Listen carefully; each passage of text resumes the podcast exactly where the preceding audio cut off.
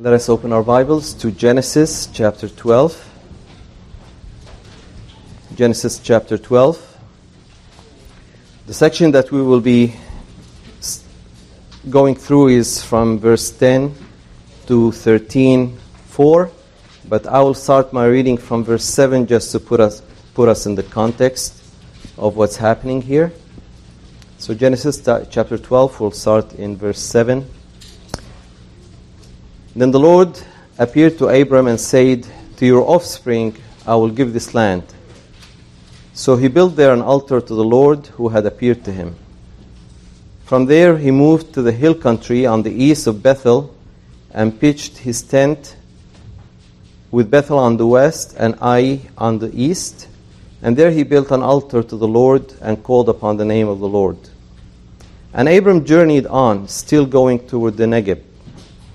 Now there was a famine in the land, so Abram went down to Egypt to sojourn there, for the famine was severe in the land.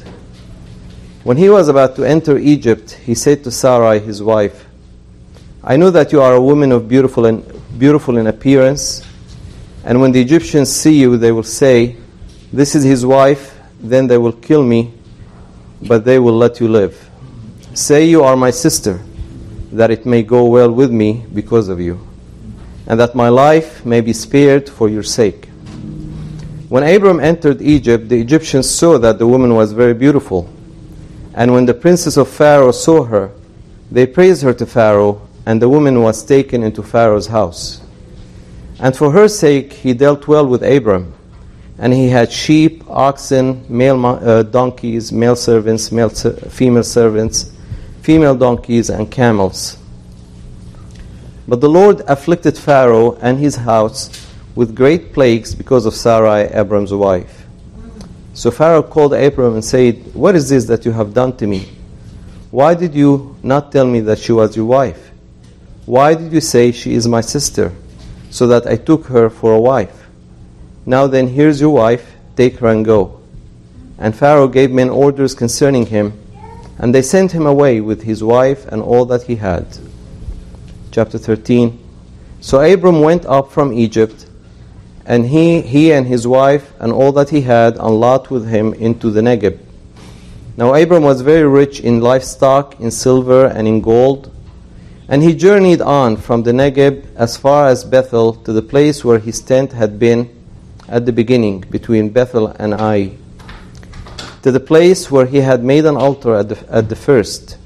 And there Abram called upon the name of the Lord. Amen. Let's pray. Father, we thank you and praise you this morning. We thank you for giving us this sweet time to come out of the world and come and sit at your feet, knowing that our Lord Jesus Christ, who promised that wheresoever two or three are gathered, he would be in their midst. In faith, we trust that he is here in our midst and may our, glo- our eyes see His glory this morning. And may we see Him magnified with all His excellencies in our midst. Speak to us, Lord, as we sang. Speak to our hearts and our mind. Edify us, build us, purify us, and help us to be transformed into His image from one glory to another. In Jesus' name we pray. Amen. Amen.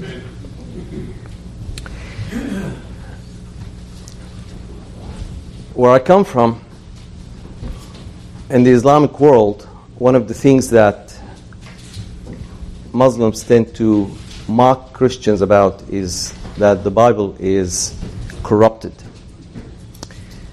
This came very vividly and close to me once when I was in a treatment room. Two Muslim men were sitting in my treatment room, and when they realized I'm Christian, they started mocking the Bible and they started telling stories about the prophets of the Old Testament.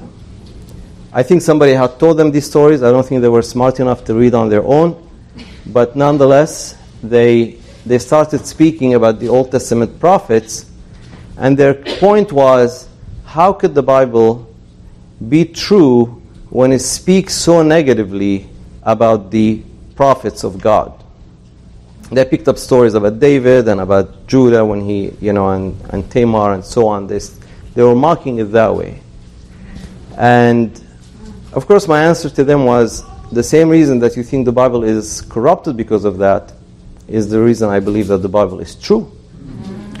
The Bible, unlike other holy books, supposed holy books, does not gloss over and cover up the mistakes and sins of the prophets. The Bible is truthful, it's written by God, and when somebody falls and commits a sin, the Bible tells us about it so we can learn from it. And um, they were shocked at that, but that is the reality of it. The Holy Spirit points the sins and mistakes and falls of all the men of God. When Saul and Jonathan died, David wrote the poem uh, crying them, and one of the lines in it says, How the mighty have fallen. And when we read the Bible, we could say that about almost every man and woman of God, that at some point in their lives, they did fall. What the Bible is telling us through that is that nobody is perfect. And I think because the, the purpose of the Holy Spirit is always to magnify God, uh, Christ, and to point us to the glory of Christ, when we see that all these great men that we love reading their lives and try to emulate have fallen, the Holy Spirit is pointing us to the one who is only perfect and sinless. He is the object of our adoration, and He is the object that we should point and fixate our sight on.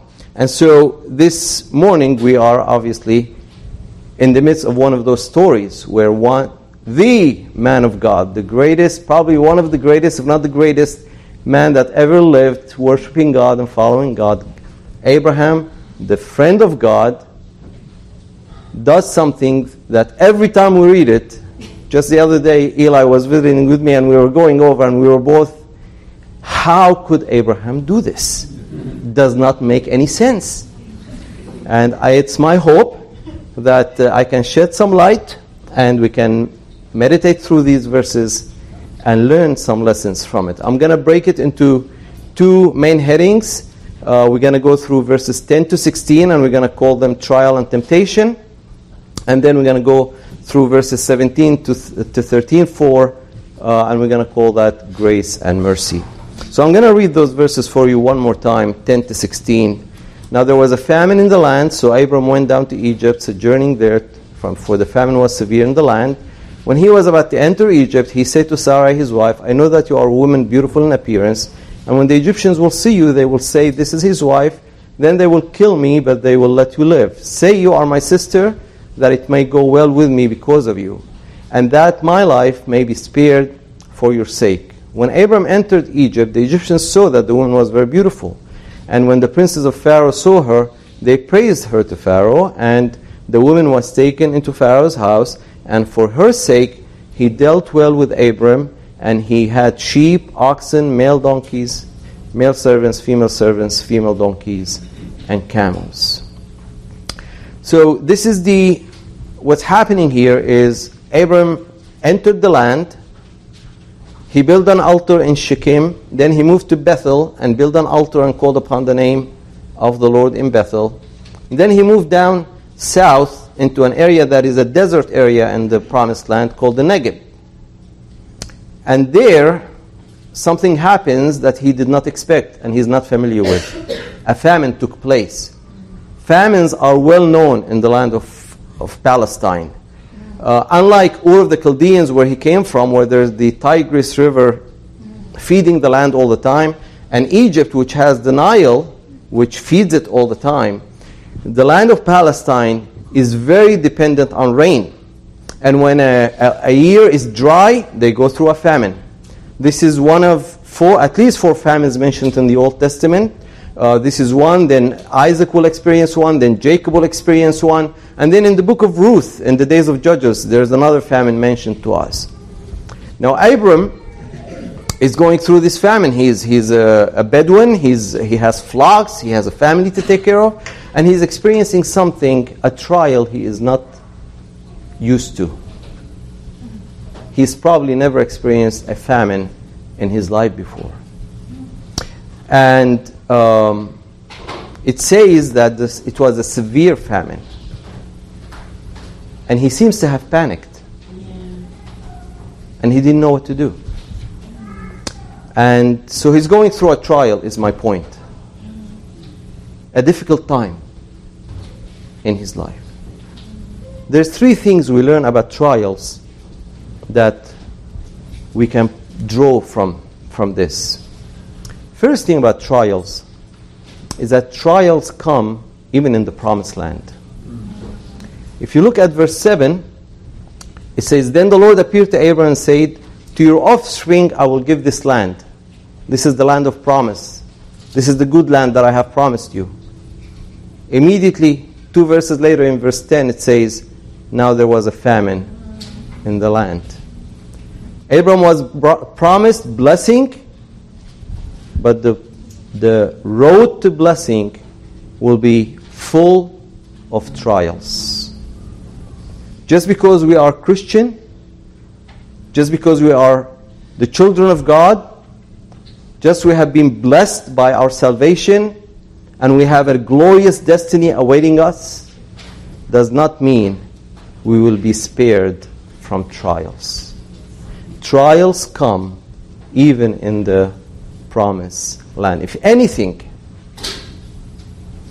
trials are what enhances and bring the blessings into our lives. In James, if you would open James 1, we will be coming back to James 1, so we might want to keep it open. But James, these are familiar verses to us in 2 through 4. James 1, 2 through 4. Let's look at what James says about trials. He says, Count it all joy, my brothers, when you meet trials of various kinds, for you know that the testing of your faith produces steadfastness, and let steadfastness have its full effect, that you may be perfect and complete, lacking in nothing. How does one become perfect, complete, lacking in nothing? Through trials. Therefore, consider it a joy. In 2 Timothy, the Apostle Paul, when he writes to, to Timothy at the end of his life as he's anticipating death, he writes, he says, I have fought the good fight, I have finished the race, I have kept the faith, therefore I am going to receive the crown of righteousness. How did how is Paul going to receive the crown of righteousness? Fighting the fight. And we all know what that fight was. That fight was full of imprisonments, persecutions, beatings, whippings, ships broken, etc. In his prayer on, in chapter 17 in the Gospel of John, our Lord prays, He says, Father, glorify me in your own presence as I have glorified you. The work that you have given me, I have finished. Finish the work, give me the glory. What is going to take him to glory? Is the finished work. And what is that work? Is the trial of the cross. So, we are invited to rejoice in trials because trials is what brings us the crown. It is trials that will carry us into glory. It is trials that will make us perfect and lacking in nothing, according to James. So, brothers and sisters, if, if you are going through a trial this morning, count it all joy. Some of us, I am sure, are going through a sickness. Some of us may be going through financial difficulties. Some of us may be looking for employment. Some of us may be having difficult time at jobs or marital difficulties or difficulties with our children. These trials that God allows into our lives are meant to sanctify us and eventually bring us into glory. Beloved, Peter says, Beloved, do not be surprised at the fiery trial when it comes upon you to test you, as though something strange were happening to you. You see what he's saying? Trials is something not to be surprised at in the Christian life. trials is something to be expected because we are to be tested. So that's the first thing about the trial that Abram is going through. Trials come even in the promised land. The second thing about trials that we learn is trials are a pop quiz. You never know when they're going to come. Again, I learned this very well where I come from. There was never there, there was no such a thing called pop quizzes. So normally we would know when our uh, exams would be during the year as students, and we would prepare for them. And I was the kind who left things to the last minute to study, uh, crash at the last minute preparing for the test. But the good thing, I knew when the test was coming. I came to the States, went to college.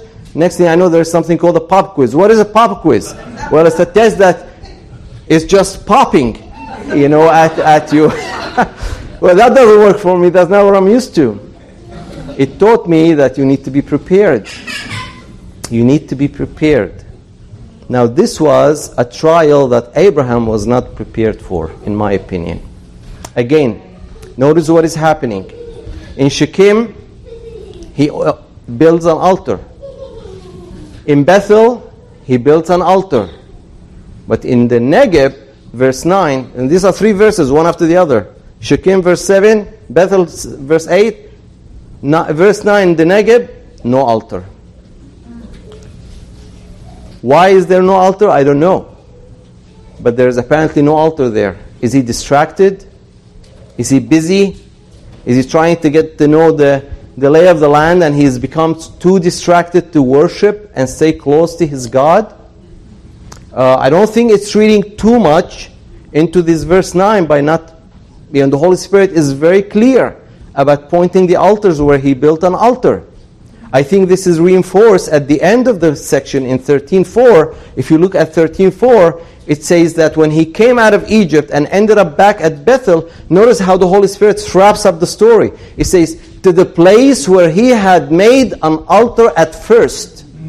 And there he called upon the name of the Lord. The Holy Spirit is telling us Abraham went through this whole circle, ended up with no altar, going to Egypt, and God brought him ultimately back to where he belongs, where his tent was and where his altar was. So I don't think it's reading too much in saying that when this famine happened in the Negev, Abraham's spiritual state was not where he needed to, to be. C.A. Coates, in his commentary on these sections, wrote the following beautiful quote. He said, The shortage of food is a very serious matter because it leads to souls going down to Egypt.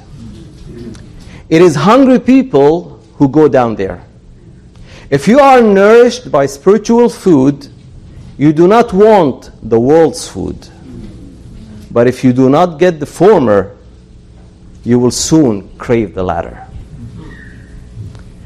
Abraham craved the latter because he was not being nourished spiritually. He was suffering from the syndrome of busyness, Martha's syndrome,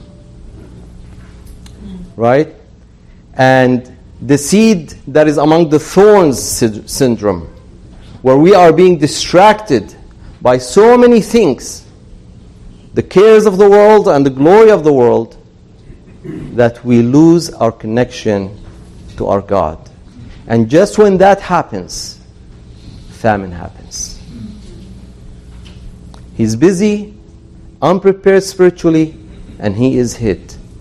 It is our spiritual closeness to Christ that prepares us for the trials to come. In Luke, our Lord said to Martha the following words But the Lord answered her, Martha, Martha, you are anxious and troubled about many things, but the one thing that is necessary you have not been. Mary has chosen the good portion which will not be taken away from her. The one thing that is necessary, Abraham seems to have missed the altar and the fellowship with God.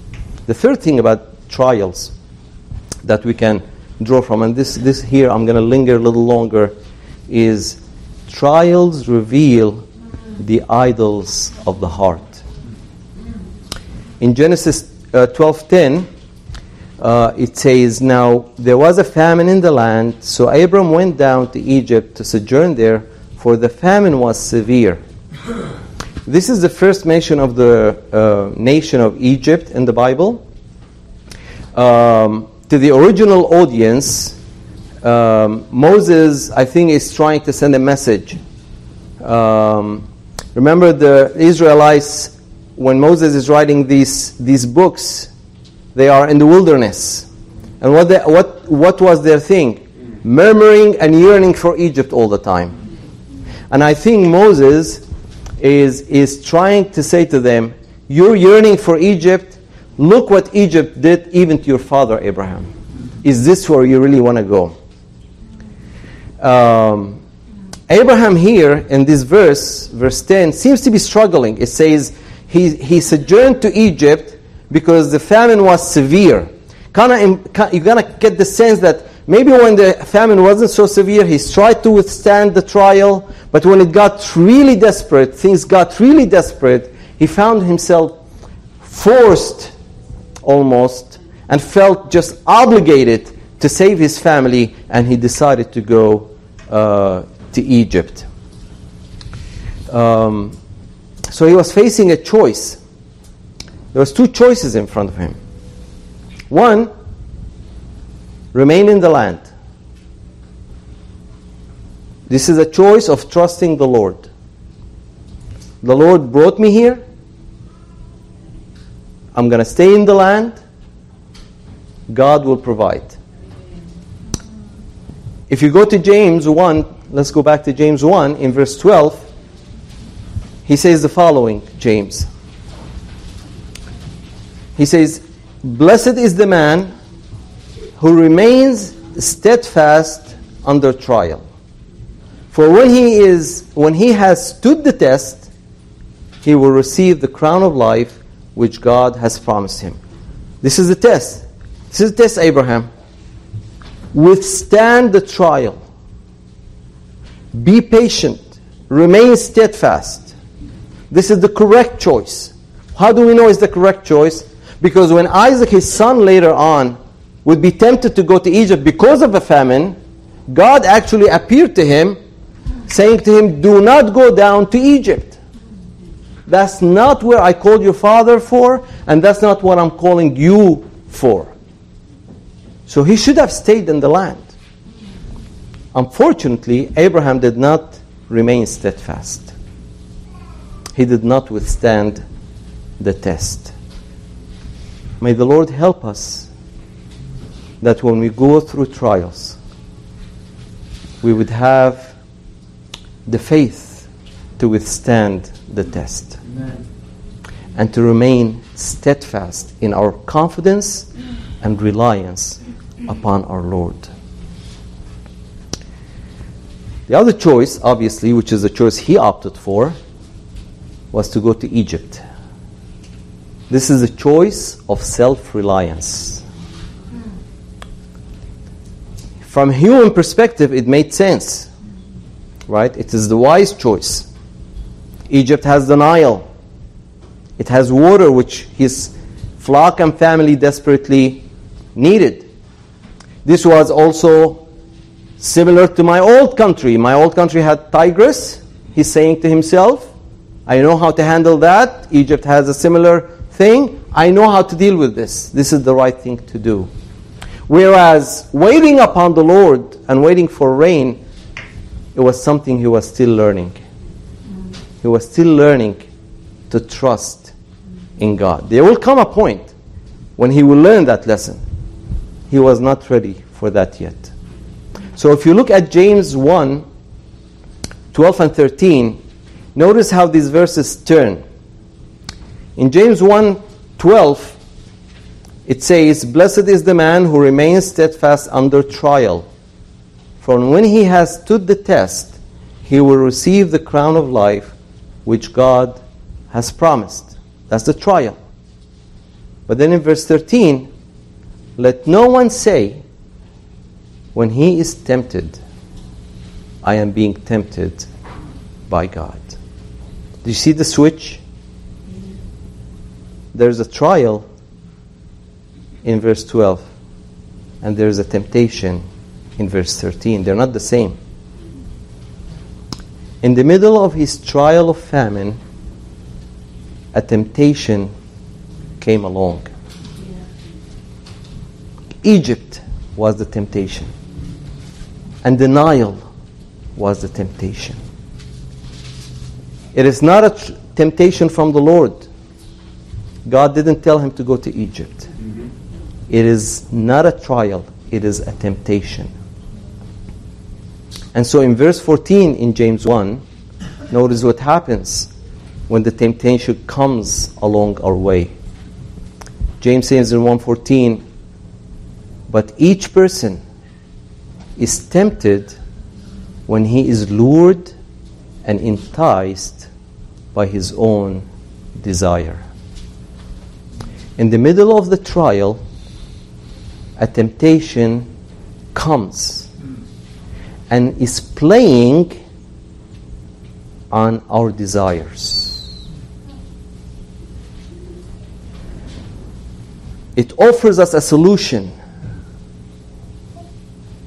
an easy solution, an easy out out of the trial.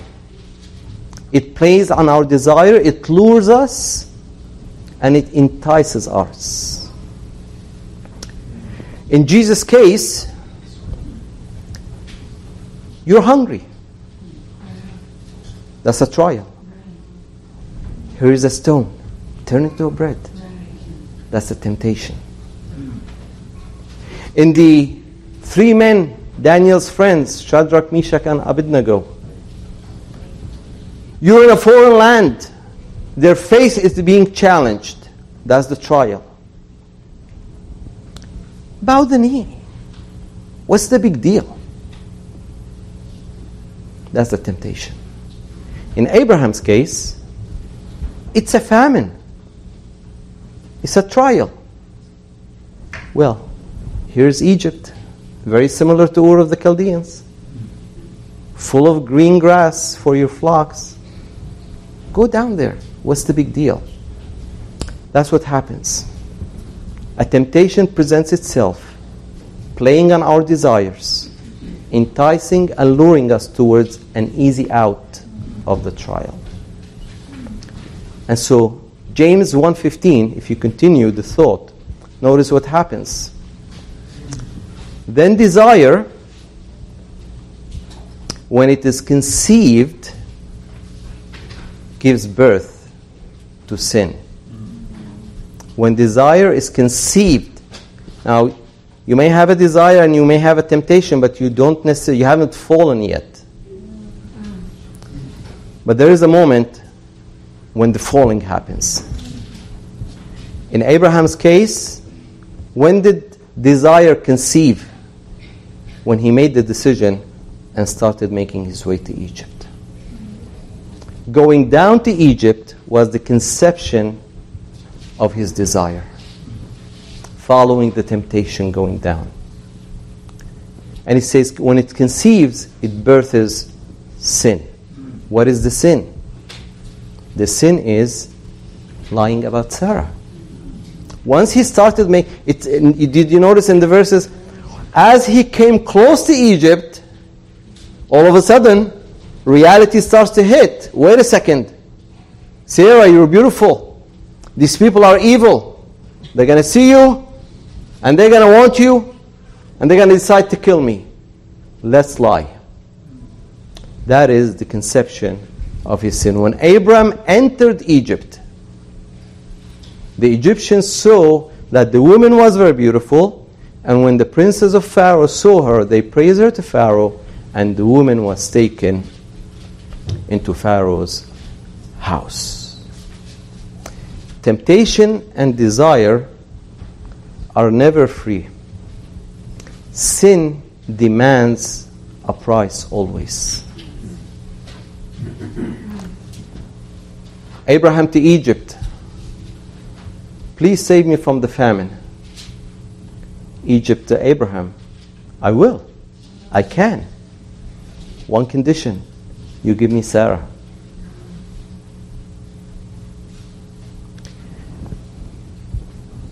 So may God help us not to be tempted because sin is never free. I want to speak specifically to the teenagers here. Because teenagers, as you are growing up and you are starting to make your own decisions in life, the devil will come your way and he will offer you many temptations. He will offer you an easy way out in times of trouble. And he will play on your fleshly desires and offer you things that may seem to be attractive and desirable in the beginning. I just want to remind you at this young age, sin is never free. What the devil gives, the devil demands back, and much more. There's a heavy price.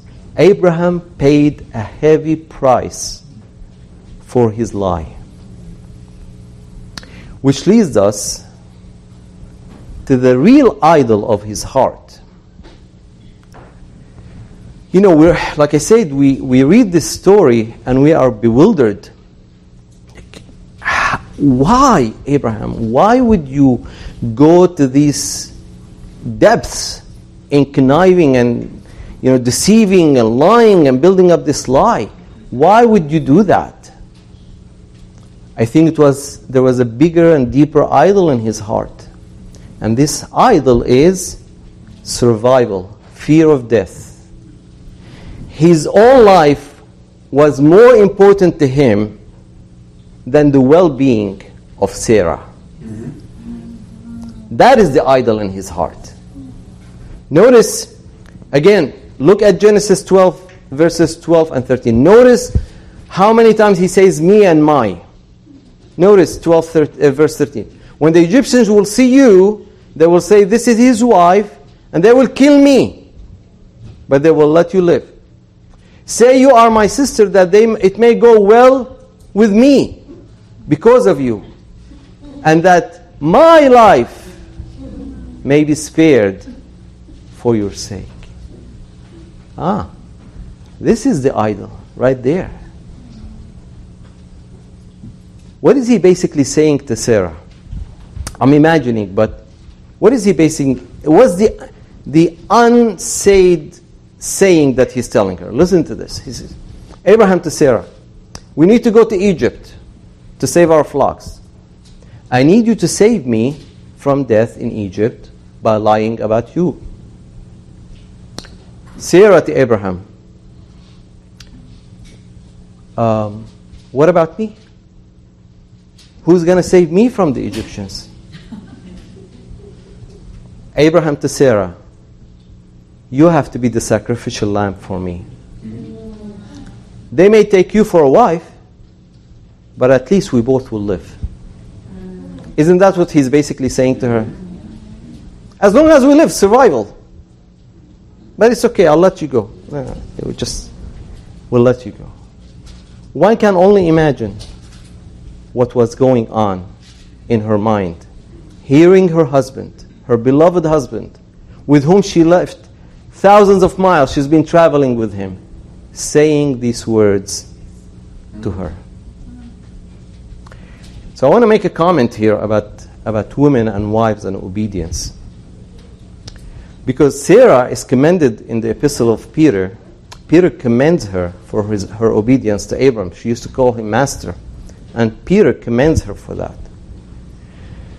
Uh, but there's a, a lesson here to Christian wives. Obedience to the Lord is obedience, uh, I mean, I'm sorry, obedience to the husband is obedience in the Lord. Paul says, Wives, submit to your own husbands as to the Lord. Meaning, the authority of the husband in your life comes from the Lord. A wife's obedience to her husband is on the basis that the husband is leading her in the Lord's commandment and his word. That's where a wife should obey. A Christian's wife, a Christian wife is not a robot, brothers and sisters. She doesn't give up her mind and will at the altar of marriage and starts being a robot under the control of her husband. A Christian wife is a helper, like him. And I think, in my opinion, that when the husband is going the wrong way, especially against the word of God, it is the wife's duty to stand up and say, wait a second, this going down to Egypt doesn't sound right. And me lying to the Egyptians doesn't sound right. And I'm not going to do it. I think Sarah should have made a stronger stand on this. She wasn't a weak woman. We know that. She gave her husband to Hagar at one point after a child. She has an opinion of her own, a mind of her own. But I think in this incident, she's awfully too quiet about what is going on here. And by the way, this plan, this whole plan, wasn't born in the moment. It wasn't like Abraham is panicking, is entering Egypt, and no, no, this is something he he planned with her a long time ago. If you open in Genesis 2011, because he falls the same fall with Abimelech in Gerar. I hope I'm pronouncing these names correctly. I, sp- I pronounce them the way I pronounce them in the, in the Arabic Bible. Nonetheless, when he, he, he makes the same mistake with Abimelech, later on he will make the same mistake. So when Abimelech comes and asks him, Why did you do this? Why are you doing this? Listen to what he says to him. He says to him in uh, Genesis 20 13. He says to him, He says, When God caused me to wander from my father's house, I say to her, This is the kindness you must do to me. At every place to which we come, say of me, He is my brother. Ah. This is not uh, something that he just out of panic entering Egypt is, is coming up with. This is something premeditated. From the day he left Ur of the Chaldean, this idol of his heart, this fear of death as he is entering the land, has captivated him so much and paralyzed him so much that it's clouding his judgment and it's making him willing not only to lie about his wife, but to give up his wife so he could survive. That is the idol of his heart fear of death.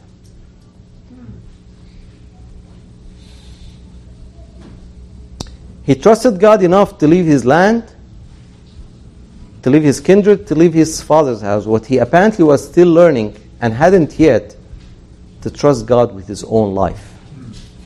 That's where he was struggling. Fear of death in the heart. And by the way, this fear that Abraham was feeling is a natural fear in all our hearts, according to the book of Hebrews.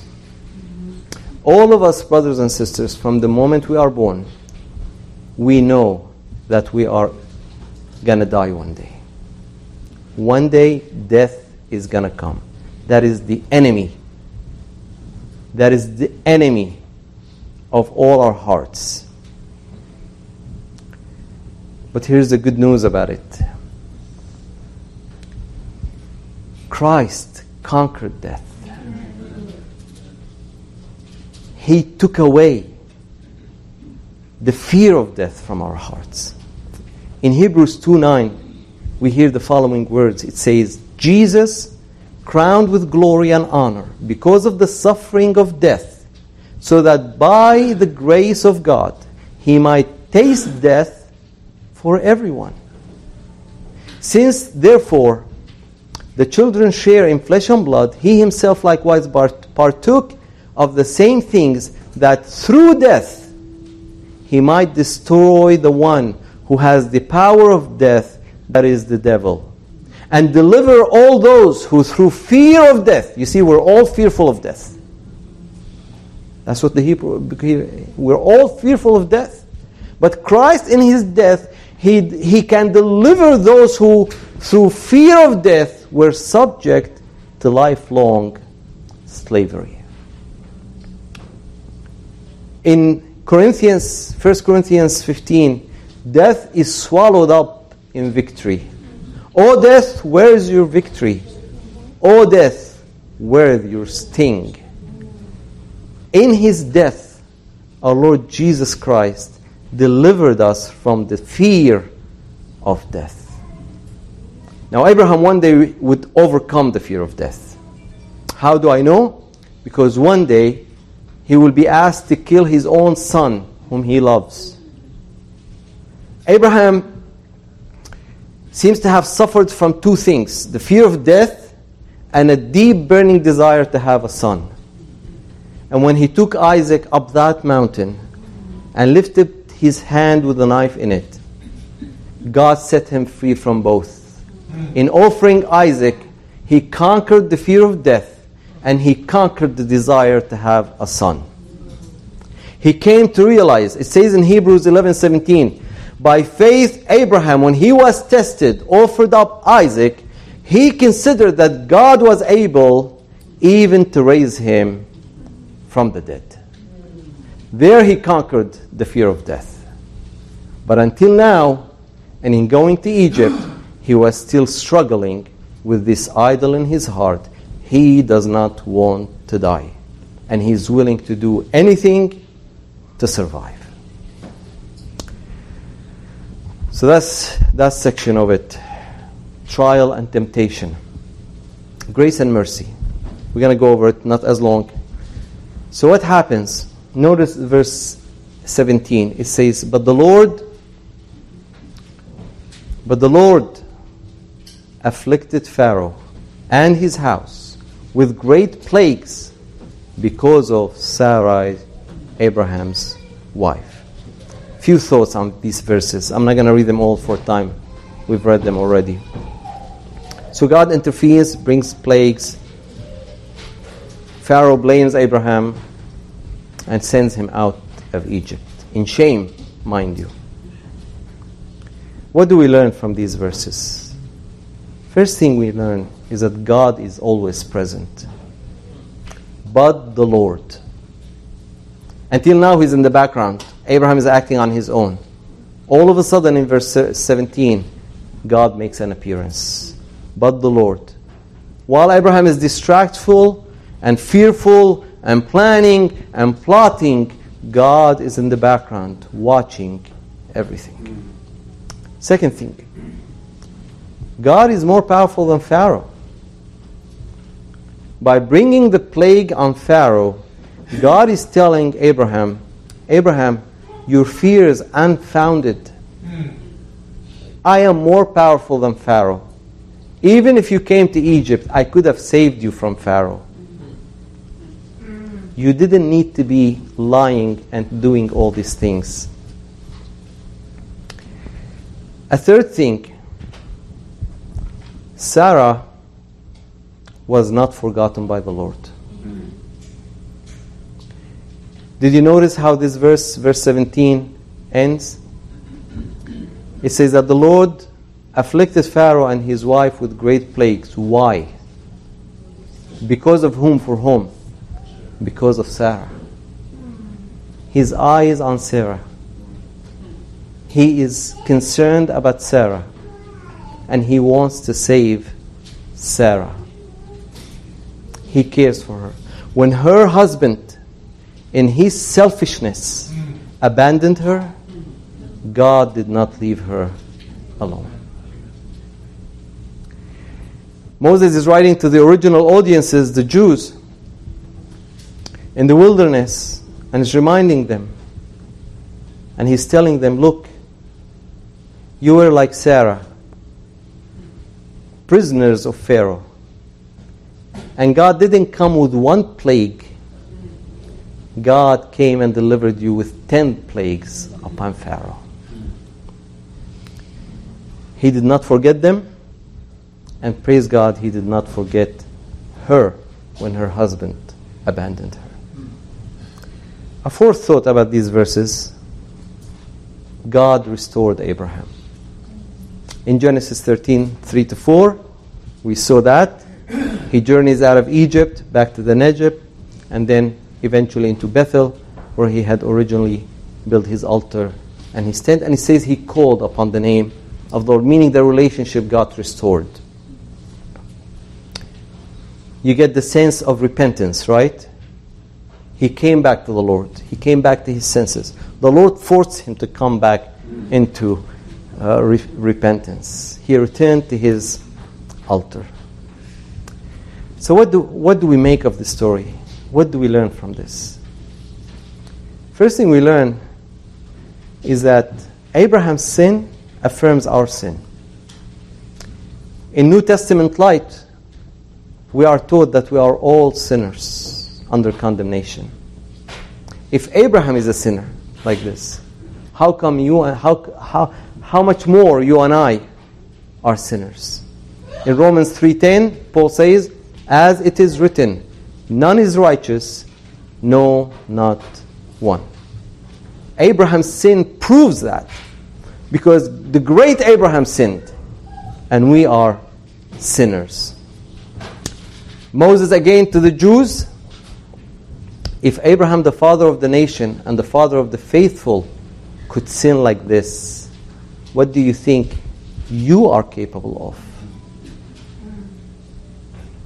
You know, the common saying, even society, even secular people will say that the saying, I am human, basically speaks to that to this truth. That when we say I am human, right, we are saying we are imperfect. Everybody knows that we are imperfect. Of course, I'm human. Of course, I'm going to make mistakes. Everybody say, even atheists say that. We are capable of so much sin, brothers and sisters. Given the right circumstances, we are capable of doing much more than what Abraham did in sins.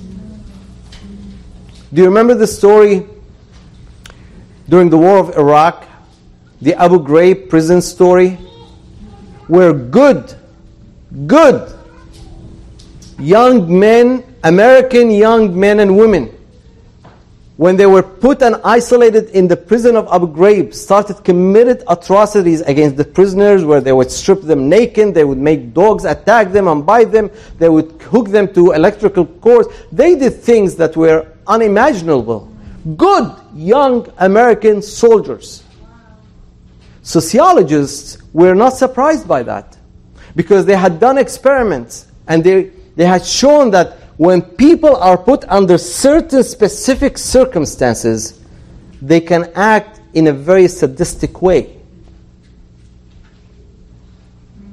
And any one of us, under those circumstances, could do that. We are utterly, utterly, utterly depraved. Amen. And we need the mercy of God. So Abraham's sin demonstrates that. The second thing is, God seems to have let Abraham slide. No punishment, right? I mean, in these same books that Moses is writing, Genesis and the Torah, in Exodus, it says, Who will, meaning speaking of God, who will by no means clear the guilty. But isn't God in this incident seems to be clearing Abraham, letting him just slide? There's no, no mention of punishment whatsoever in this text. What happened? Shouldn't he punished? Shouldn't he be punished? Yeah. Isaiah answers that question for all of us. Isaiah 53 6, he says the following The Lord has laid on him, the suffering servant, the iniquity of us all. When God forgave Abraham, he wasn't letting sin go unpunished. But God was seeing, looking 2,000 years to the future and seeing the cross and his son hanging on it. And he took the punishment of Abraham and laid it on his son. And so Abraham could restore the relationship with God. And it was Abraham's faith in God's promises that saved him because he believed in what God was promising about his seed who was to come. And so, as we conclude this afternoon, we look not to Abraham, but we looked at Jesus, the only one who, in the words of James, is perfect, complete, and lacking in nothing. If you are a wife being used or abused by your husband, look to Jesus, the perfect husband, the one who would never abuse his wife, the one who gave his life for his wife. If you are a husband hearing these words and feeling weak and failing in your leading and caring for your wife, look to the Lord Jesus, the perfect husband, and lean on him and, and trust in him. If you're going through trials, like Abraham was going through a trial of famine, sickness, depression, loss of loved one, look to the Lord. Stay steadfast in Christ. He withstood the temptation and the trial for you. And He will see you through. It says that through suffering, through His suffering, He had to be made like this, like His brothers in every respect, so that He might become a merciful and faithful high priest. He is with us, sympathizing with us through our trials. If you're going through a temptation, there may be a sin in your life. You can't resist it. You're being lured by it time after time. There's an Egypt in your life, enticing you, calling you. You've wandered down the wrong path and ended up, you find yourself in Egypt. Remember that sin and temptation are not free. Christ alone can forgive your sins. He has the power over Pharaoh in your life. Come to Him. Confess your sins to Him. Repent to Him. And lastly, if you have an idol in your life, an idol you cannot let go of, Maybe you're afraid of death like Abraham. Maybe you love something too much that you're willing to give up and sacrifice your family and, and, and friends for. I invite you this morning to come out of Egypt. Come back to Bethel. Confess your idol to God. Repent of your sins. Come and lay your sin at the feet of the cross. Return to the Savior. And He will take your punishment for you, like He did the punishment of Abraham, and restore you to God. Amen. Let's pray. Father, we thank you and we praise you, and we pray that we will learn this lesson from Abraham.